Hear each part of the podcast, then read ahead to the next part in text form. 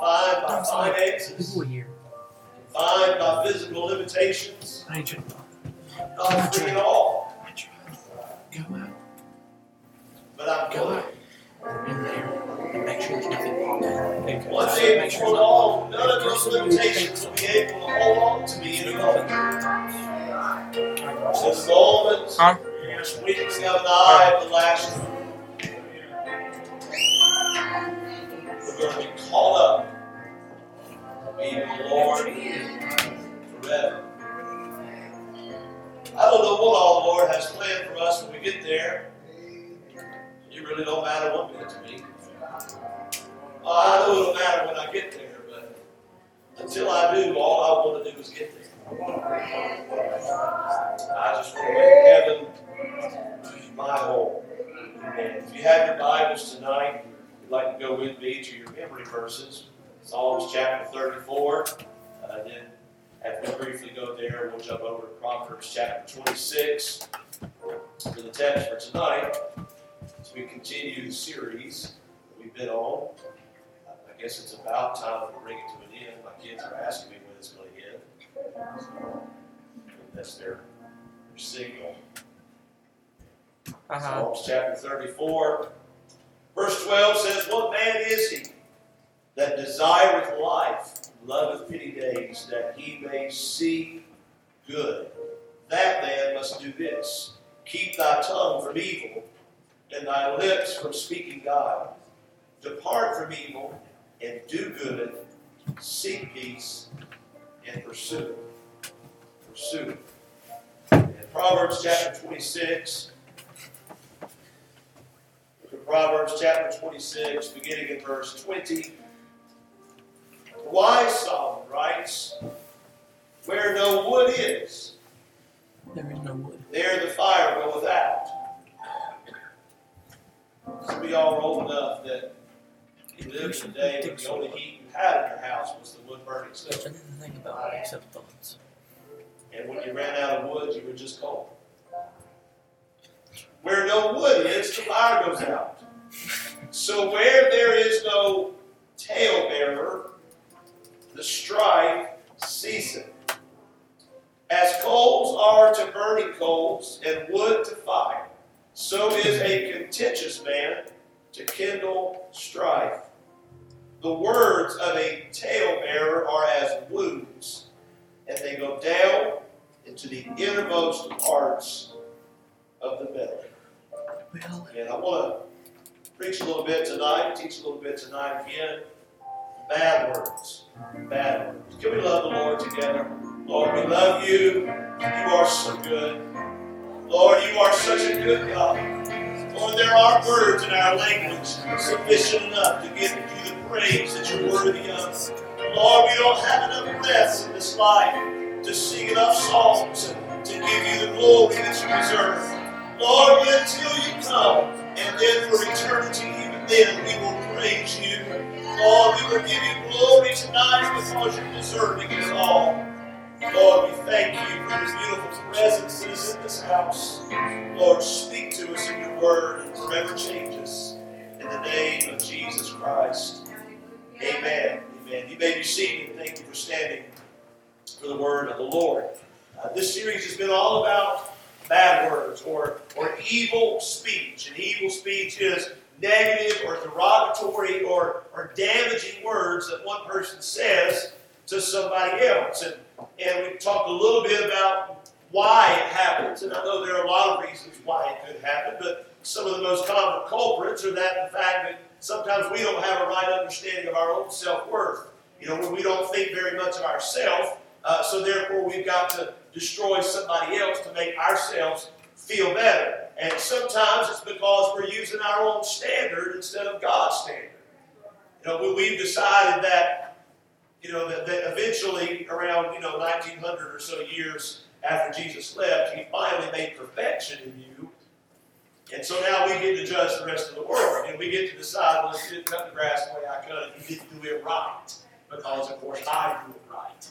And so we use our standard instead of God's standard. And then sometimes it's simply because we don't understand, nor do we value differences. We think that everybody's supposed to be the same. We think everybody's supposed to do everything the same way, and yet God didn't make us that way at all. And so those things, among other things, that because we're flesh we're people, cause us at times to be tempted to and sometimes give in to the temptation to speak evil words. And now we know that speaking evil things of somebody else doesn't just hurt them, but it also hurts the person that listens to you, and it hurts you as well. It will destroy your soul. Man, it will destroy your soul. And so, just like the unfortunate soul that we read about in the Bible from time to time that got stricken with leprosy, speaking evil words will affect every aspect of your life. It will damage your relationship with other people, just like leprosy did. It will damage your relationship with God, just like leprosy did.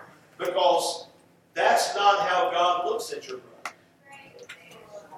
The thing that you said that you ought not have said is not something God would have said. And so it damages your relationship with God when, when you're calling your brother, your sister, something that God does not dare call them. God forbid it come out my, from my lips. And so, just like leprosy, it will affect every part of your life. So it's time we stop being the accuser of our brother. There, there's somebody doing that already. Unfortunately, he's pretty good at it, and we just need to leave it to the devil to do that to, until the Lord comes and puts him in his place. But until that time, we need to be willing to defend our brother. And not just in the face of somebody else. You know, you might be one of those people that, you know, they, they kind of enjoy a fight. Yeah, I, I, I, I don't like a fight. I, can't even really call recall ever visiting fighting, but I don't even like I don't like conflict at all. I just I don't like it. I avoid it like the plague, even when I shouldn't avoid it like the plague at times. I just don't like it. But some people do. Some people just get all riled up about it. We're not just talking about the fact that I'm going to stand up and oh, you said something about my mom, I'm going to come out there and take you out. That's not what I'm talking about. You've got to defend your brother and your sister in your own heart. When you don't know what's going on and you don't know the reality of the situation, you've got to make up in your mind, I'm going to start thinking good before I think evil. Amen. I'm going to start going to the good place before I go to the bad place. I'm going to give them the benefit of the doubt.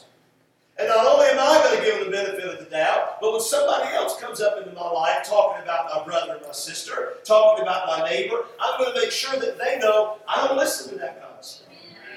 That's not what I want in my heart, and I don't believe that about my brother either, because we've learned this if there aren't enough witnesses to convict them, I ain't going to court. What in the world wants to go to court if you're going to lose? I'm going to lose. I'm going to Bermuda or something. Why, why go to court if you're going to lose? If there are not enough witnesses to convict according to the Word of God, then I don't want to have any business in that court because God's not the author of confusion. Man, I want to make sure that I'm on my brother's side because my, my God is on my brother's side. And I don't ever want to speak evil about my brother, my sister, my neighbor, even my enemy.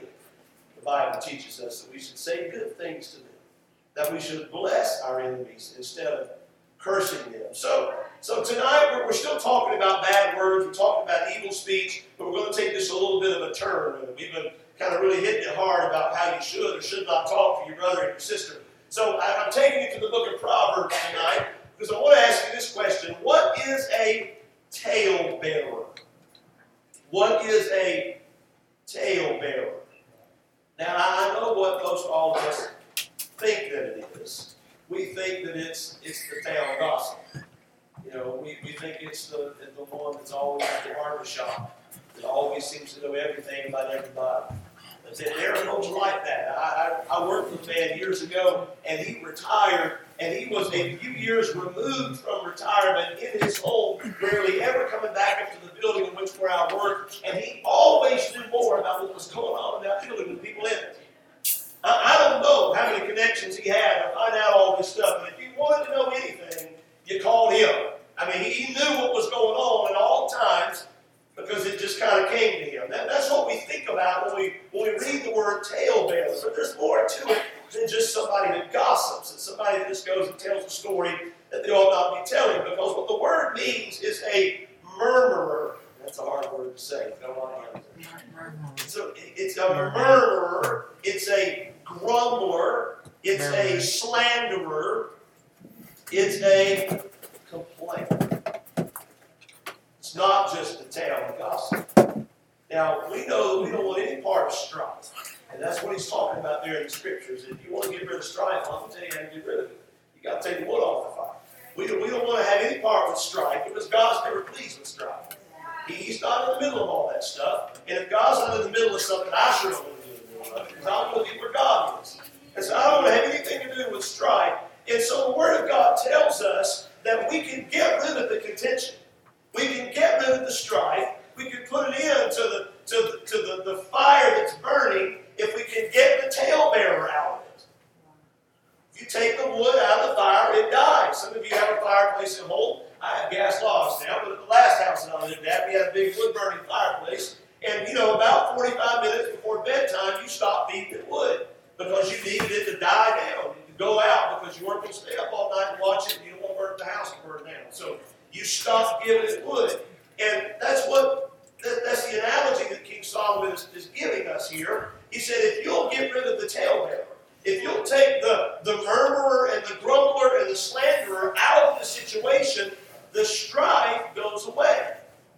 And when the strife goes away, what do we have? We have peace. You know what we're supposed to be seeking? What we're supposed to be pursuing? We're supposed to, to be seeking after peace. Well, if I want peace, peace and the talebearer don't mix. And so I've got to make sure that I get that out and not just that living human being out of my presence, but God forbid that it's actually me. I don't want to be the talebearer either. There, there's another rendering of the scripture that says that, that reads it this way The words of a querulous man are bruising, they penetrate one's inmost. Bruising. But here's something very interesting that I found. The, the, the reference here, that the scripture, it is believed that it points to wounds that would come as though you received them in battle. That, that, that's what the Hebrew words really are kind of bearing out. As though a battle is being waged, and as though you somehow were pierced through in your body because you know somebody got their sword in, in the wrong spot. And and it got through your armor and it got into your body. That really is the picture that's being painted here. And what's interesting about it is that it is believed to be a reference to the words of the spies that caused death in Israel. What spies? We know what spies. It's the spies that were sent to spy out the promised land the ones that Moses sent out to go and see what kind of land it was and who lived there and whether this thing measured up to what God had said it was going to be. Go and spy out the land and come back. That's what the, the, the belief here is that this scripture is directly referencing that. It's talking about the fact that when they spoke these the evil words that they spoke, that they just they pierced through the, the souls of Israel. They pierced through them and wounded them unto death because, of course, we know that they all died. All of say two, died in the wilderness because they believed the wrong words. They believed the evil report. And so I ask you this question where would we find this story? Where is this story in Scripture? But would you believe it?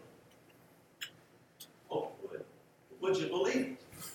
It is the very next chapter, after the chapter where Miriam was stricken with leprosy. Very next chapter. The preceding chapter was an instance of when Miriam and then also Aaron rose up an evil report. They, they, they came and they murmured against Moses. And she was stricken with leprosy, and she had to be taken out of the camp. They had to wait on her. All of the progress of God's people had to come to a halt for seven days because of this sin of opening her mouth in a way she shouldn't have opened her mouth.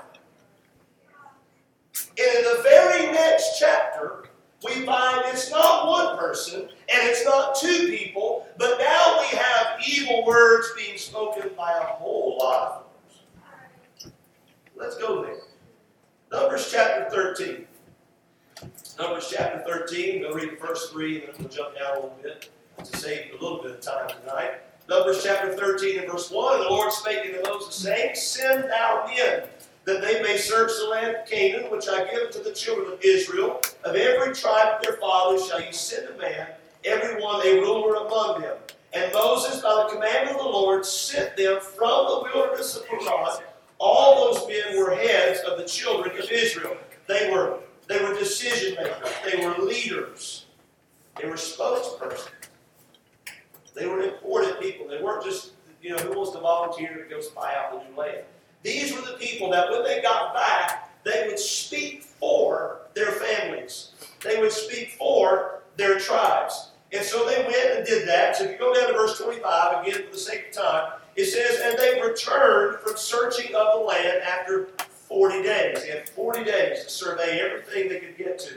And they went and came to Moses and to Aaron and to all the congregation of the children of Israel. Pay attention to that. We'll come back to that in just a second. Unto the wilderness of Paran to Kadesh, and brought back word unto them and unto all the congregation, and showed them the fruit of the land. They told him and said, We came into the land whither thou sentest us, and surely floweth with milk and honey, and this is the fruit of it. And they came back and said, We believe this? Look at the size of these never seen anything like this in all my life. I mean, this, this is amazing. It's exactly as you explained it, Moses. It's exactly as you said it would be. It is a land that flows with milk and honey, and here's the proof. But it says, nevertheless, the people be strong that dwell in the land, and the the wall and very great. And moreover, we saw the children of Anak there. The Amalekites dwell in the land of the south, and the Hittites and the Jebusites and the Amorites dwell in the mountains, and the Canaanites dwell by the sea and by the coast of Jordan. And Caleb stilled the people before Moses and said, Let us go up at once and possess it. This is the guy you want to fight fighting battles for. Let's go now. Let's go lick him. For we are well able to overcome it.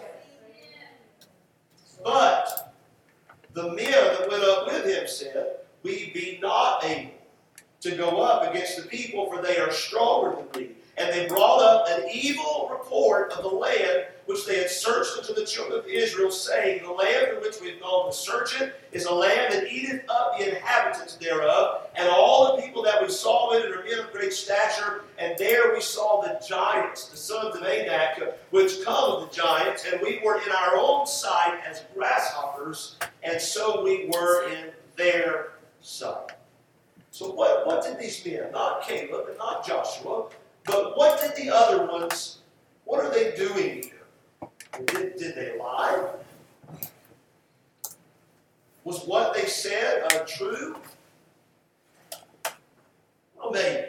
They, they did say we were like grasshoppers. I mean, they weren't grasshoppers. They're, they're going in. We, we know that it's exaggeration, it's a figure of speech. We know that. People do that all the time. You know, people make statements that, that maybe on the surface are not, you know, literally true because you mean something else. And so if you give them the benefit of the doubt, you know, it, it's also it kind of looks like maybe they embellished a little bit. It seemed like they embellished about how great the land was, but now all of a sudden they're talking about how how how big they all are. Well, what if that was true?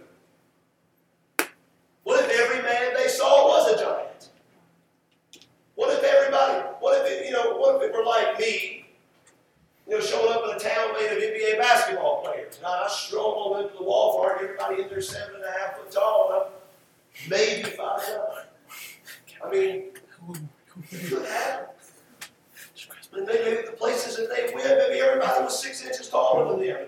And then they certainly the cities were walled, and they gave an accurate representation of where all the, the, the, the enemies were, where the Canaanites were, and the, and, and the Hittites, and, and everybody that was in the land. They came back and gave the report. So, what made their report so evil? What made it so wicked? Now, let's think about this for a second. They're standing right in front of the promise of God.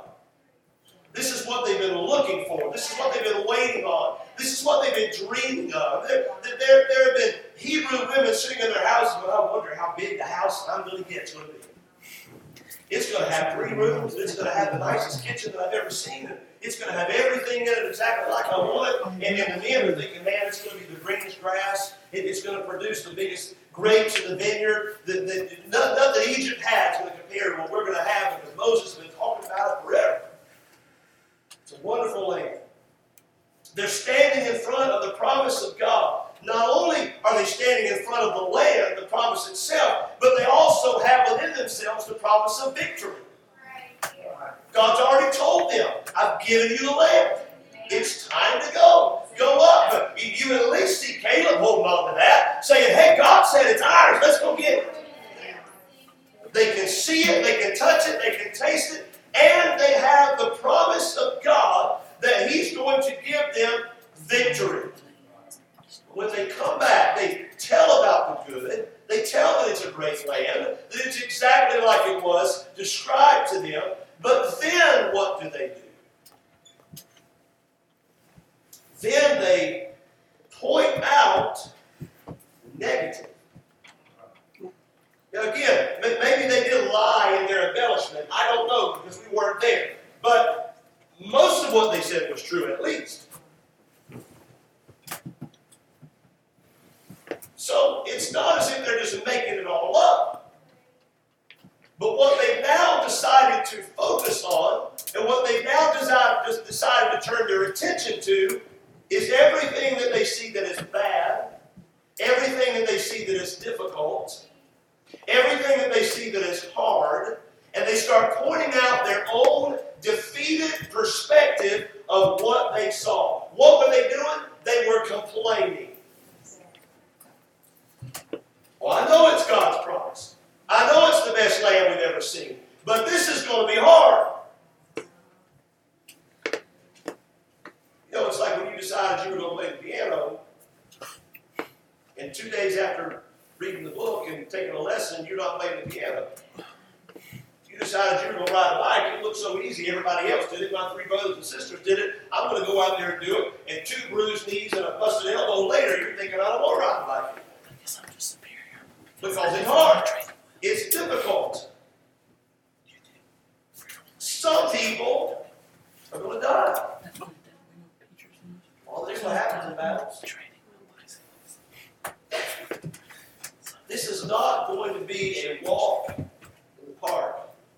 It's going to be hard. It's going to be difficult. And they turn that into an impossibility. They were standing in front of God's promised land.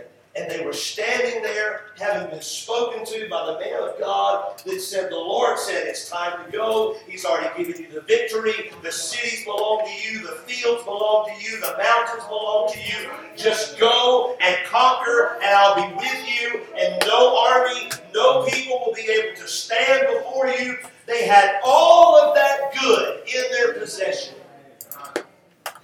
And the only thing they could talk about was the bad. The giants, the height of the walls, and the thickness of the walls, and the difficulty of getting here, and the difficulty of accomplishing this. They were complaining about what God had put in front of them. Go with me to the book of First Peter. I want you to see before we get over there to Peter, I know you're turning there. Look at what took place in just a few short verses. This it was like a plague. Because these men took it upon themselves that instead of coming back and saying, Moses, we need to talk. I, I need you to make me feel better about this. You ever done that before walking boss, boss's office? We need to talk. I'm not feeling good about this assignment you're. So tell me how it is you think I'm the right house. Whatever it is. That's not what they did. Said they came to Moses, came to Aaron, Joshua, and to all the people. So as they're holding in on all these things that they think are terrible, it's falling upon the ears of everybody. And it's spreading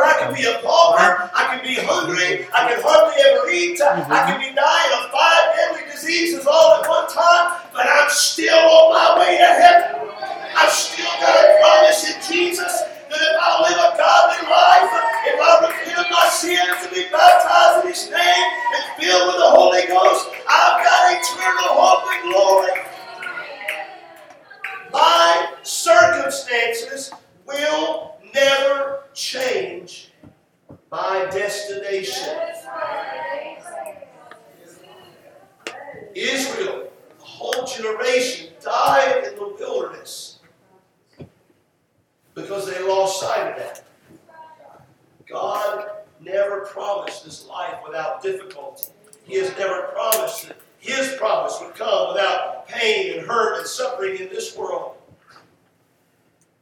So when we take the time to stop talking about what God has promised and how good God is, and we start talking about how unpleasant everything is, then what are we doing? What happens to the words the complainer? They go down to the innermost parts of who we are. They destroy us. You don't believe me? I wouldn't encourage you to do this experiment, but maybe some of us have unwillingly done this experiment before. But if you don't believe me, just start complaining about something. Just start complaining about the car you drive. We've all had bad cars somewhere along the way, right? Just start complaining about the car that you drive. And then, in just a little while, the job that you got isn't good enough either. You complain about that job long enough, and then all of a sudden the kids that you're raising, they're not turned out the way they're supposed to be turned out either. You don't laugh too much at that. You complain enough about your children, and then all of a sudden that marriage that you got yourself engaged into, and we don't do it for you like it was. That's true. And then before it's done, who are you really mad at? You're mad at God. Because it must be his fault, right? Doesn't he have all the power to fix all these things? Doesn't he have the power to take away my disease and, and put money in my bank account and, and make my marriage work without me trying and, and make my kids mine without me doing what the Word of God says to raise them? And, and you know, can't God just, you know, he's, he's God. He's a God of creation. Why doesn't he just fix all these things? Apparently, the Israelites must have thought when they showed up, you know, there had been a big caravan, everybody waved and said, Oh, enjoy the house. It was never God's intention. God had always planned for them to struggle. He had always planned for them to fight. They were going to go have they were going to have to go and expel the people that lived in the cities and the houses. They weren't leaving willingly. They built those houses. They erected those walls. They planted those crops. They weren't walking away just because an Israelite showed up and said, Did you know God gave us this land? I've come to tell you that until the devil gets thrown into the lake of fire, he's not letting up on you. He may not have the time and the resources to mess with you 24 hours a day, seven days a week, but whenever he comes down your street, he's knocking on your door. Amen. This world is not just going to wake up one day and realize, hey, we really should love the people of God. We should start listening to all that preaching that tells us that the way we live is wicked and ungodly, and we should just turn from our wicked ways. It ain't happening. I know it happens to individuals. I know there's revivals. I know there's harvest. But the fact of the matter is, the word proclaims evil men are going to wax worse and worse and worse until the Lord takes us home. Our environment is going to get more and more difficult until the last day. But that doesn't change where we're headed. It doesn't change the promises of God. It doesn't matter if cancer destroys my body in a weekend. I still have hope in God that when I take my last breath, I'm going to wake up and my eyes are going to behold His face. And so, God forbid. God forbid.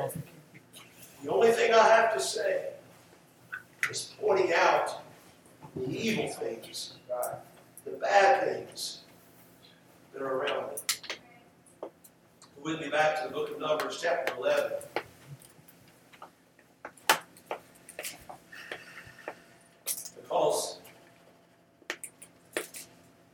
Because they were doing this. I want you to see what happens when we complain. Numbers chapter 11, verse 1 says, And when the people complain, I have to do a whole lot of Hebrew digging right there. And when the people complain, it displeased the Lord. And the Lord heard it. And his anger was kindled, and the fire of the Lord burnt among them. There's the fire again. And consumed them that were in the uttermost parts of the camp. And the people cried unto Moses. And when Moses prayed unto the Lord, the fire was quenched. He called the name of the place Taberah because the fire of the Lord burned among them. Here's what the controversy was about. And the mixed multitude that was among them fell a lusting. And the children of Israel also wept again and said, Who shall give us flesh to eat? We remember the fish which we did eat in Egypt freely, the cucumbers and the melons and the leeks and the onions and the garlic, but now our soul is dried away. There is nothing at all. Maybe they'd have been all right if they'd have had a period there, but then that would have been a lie. because they had to tell the truth. There is nothing at all beside this manna before our eyes. You see, their soul was not dry.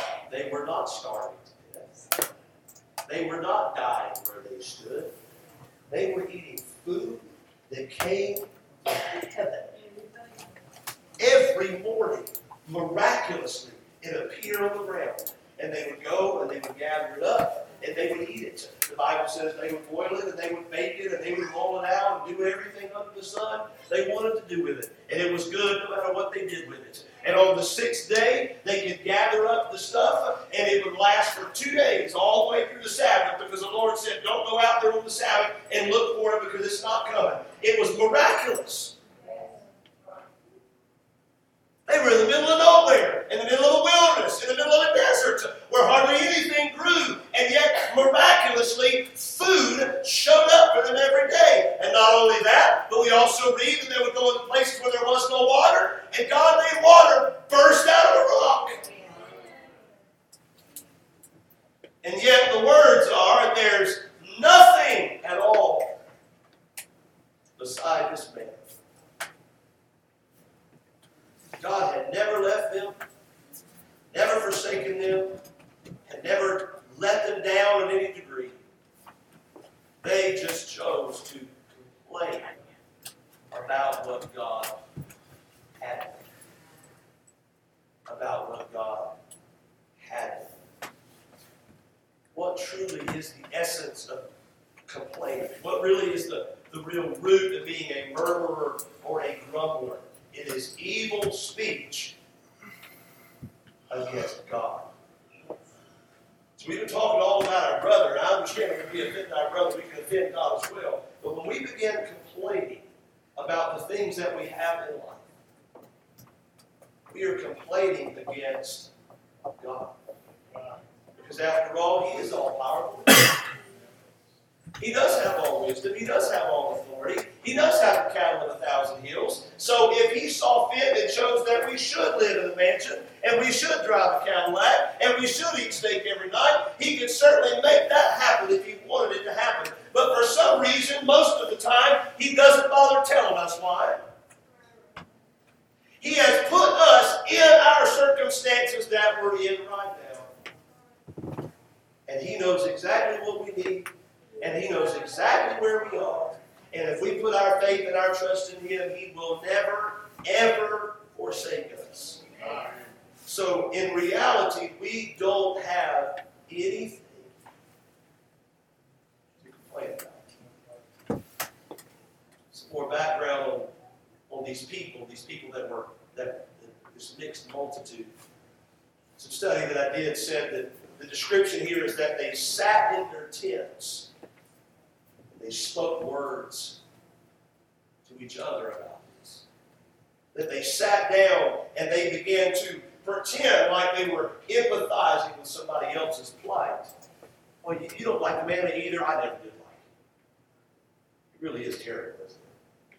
Oh, I know, I know. It was all exciting up front when you first got it, but I'm really, I, I just don't like the taste of fresh oil.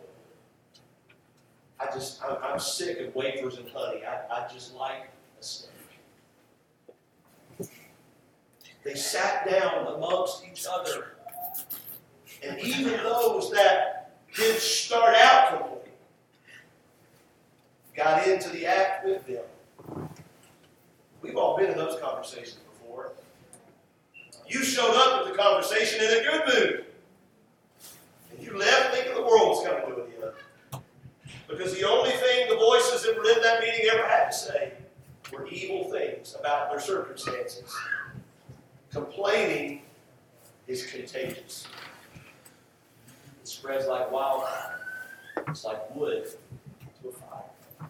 And just like destroying your brother's reputation is evil, complaining destroys God's reputation. Preach on. God forbid that anybody be lost because a child of God made their life out.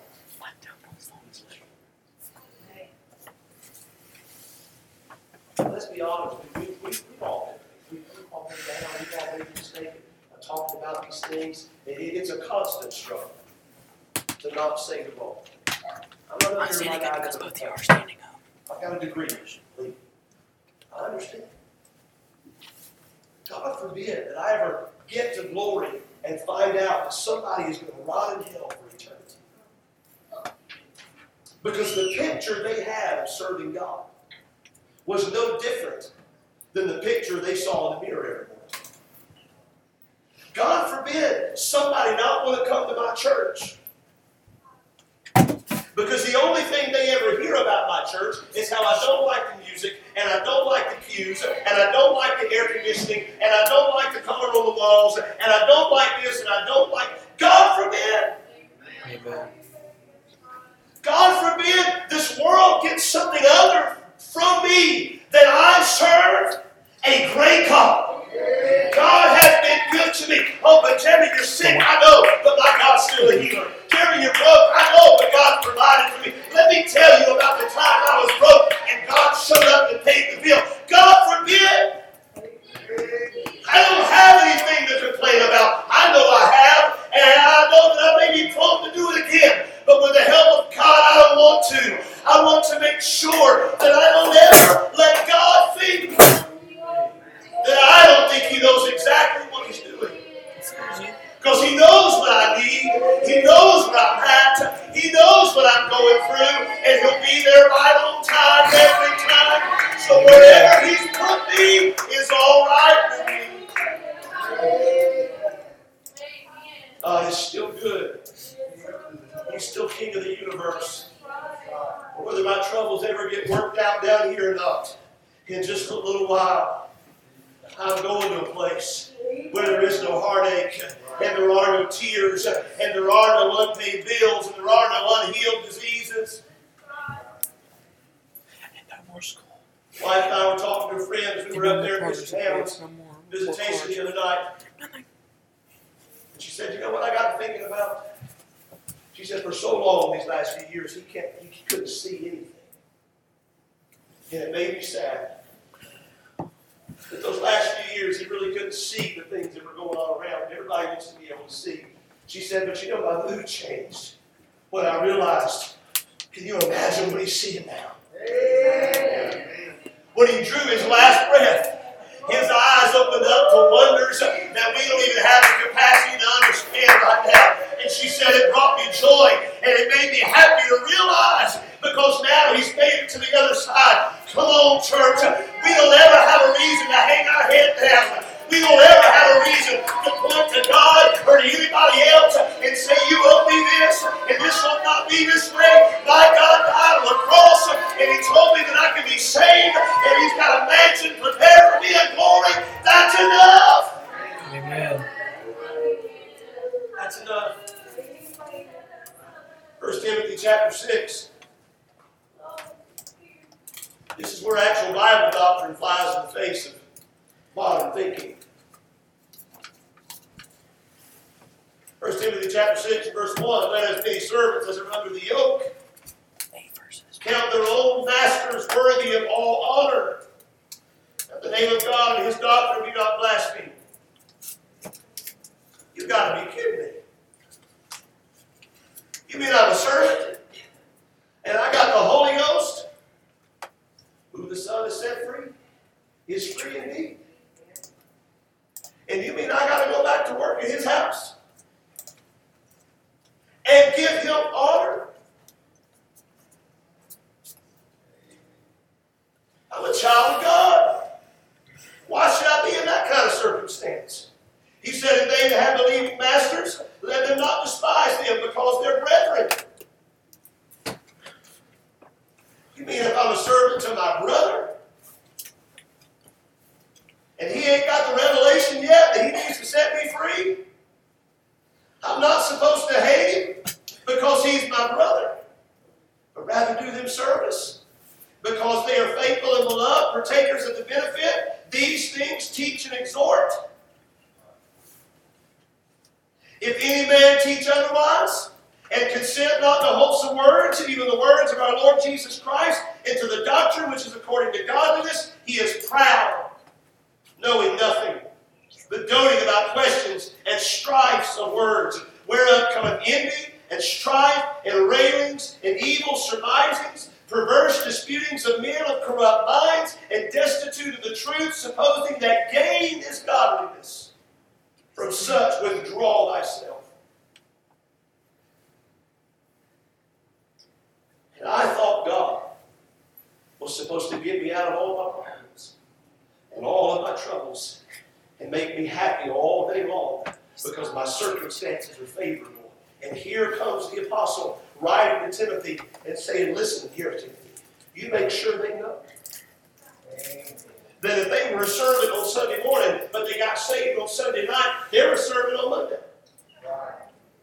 Until God sees fit to change their circumstances, they need to accept them and serve God faithfully through him. He says, but godliness with contentment is great gain. That's when you're rich.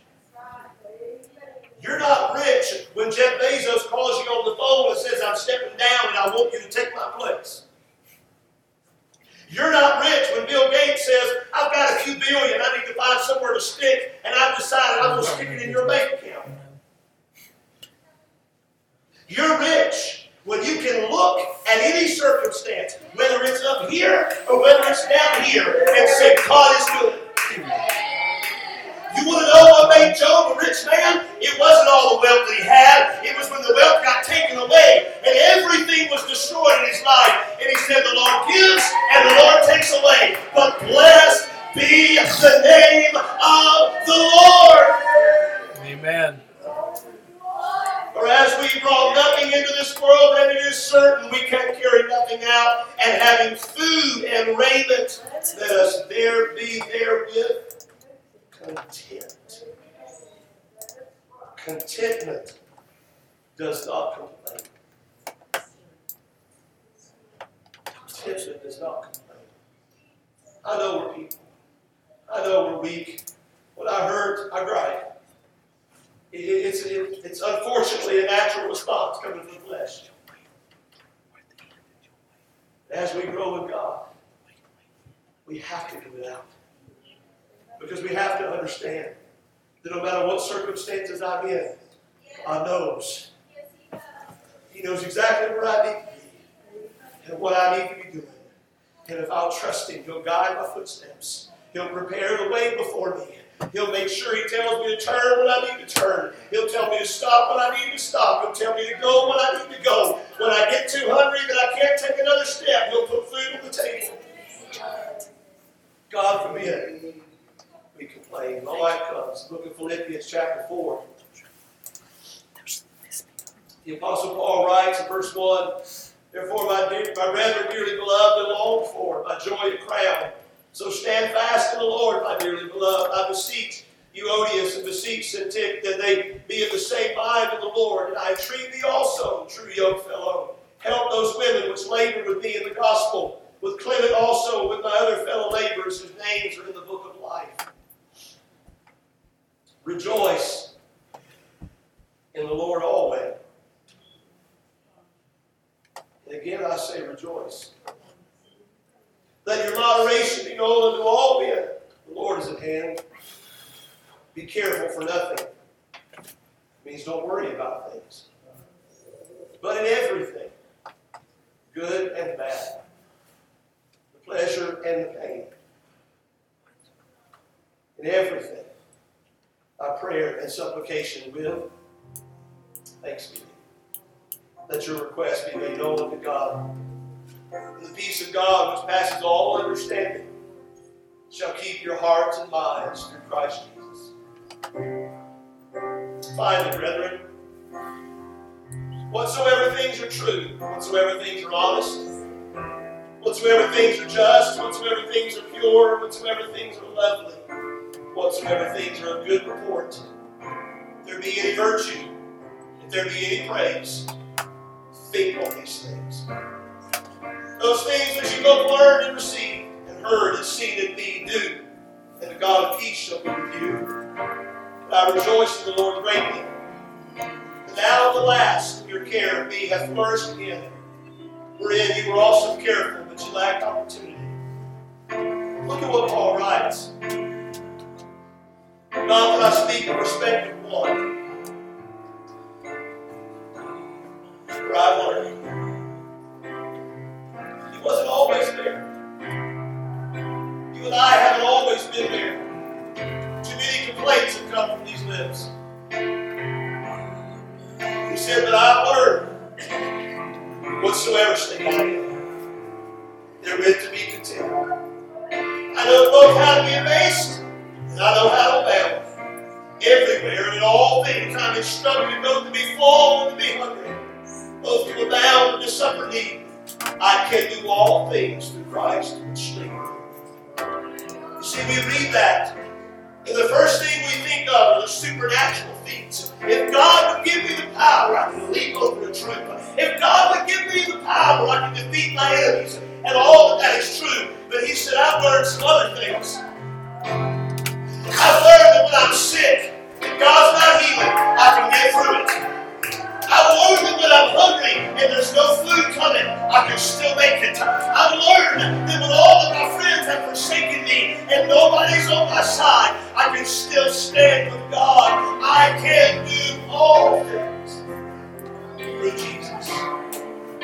We have no reason to complain. God has been good to us.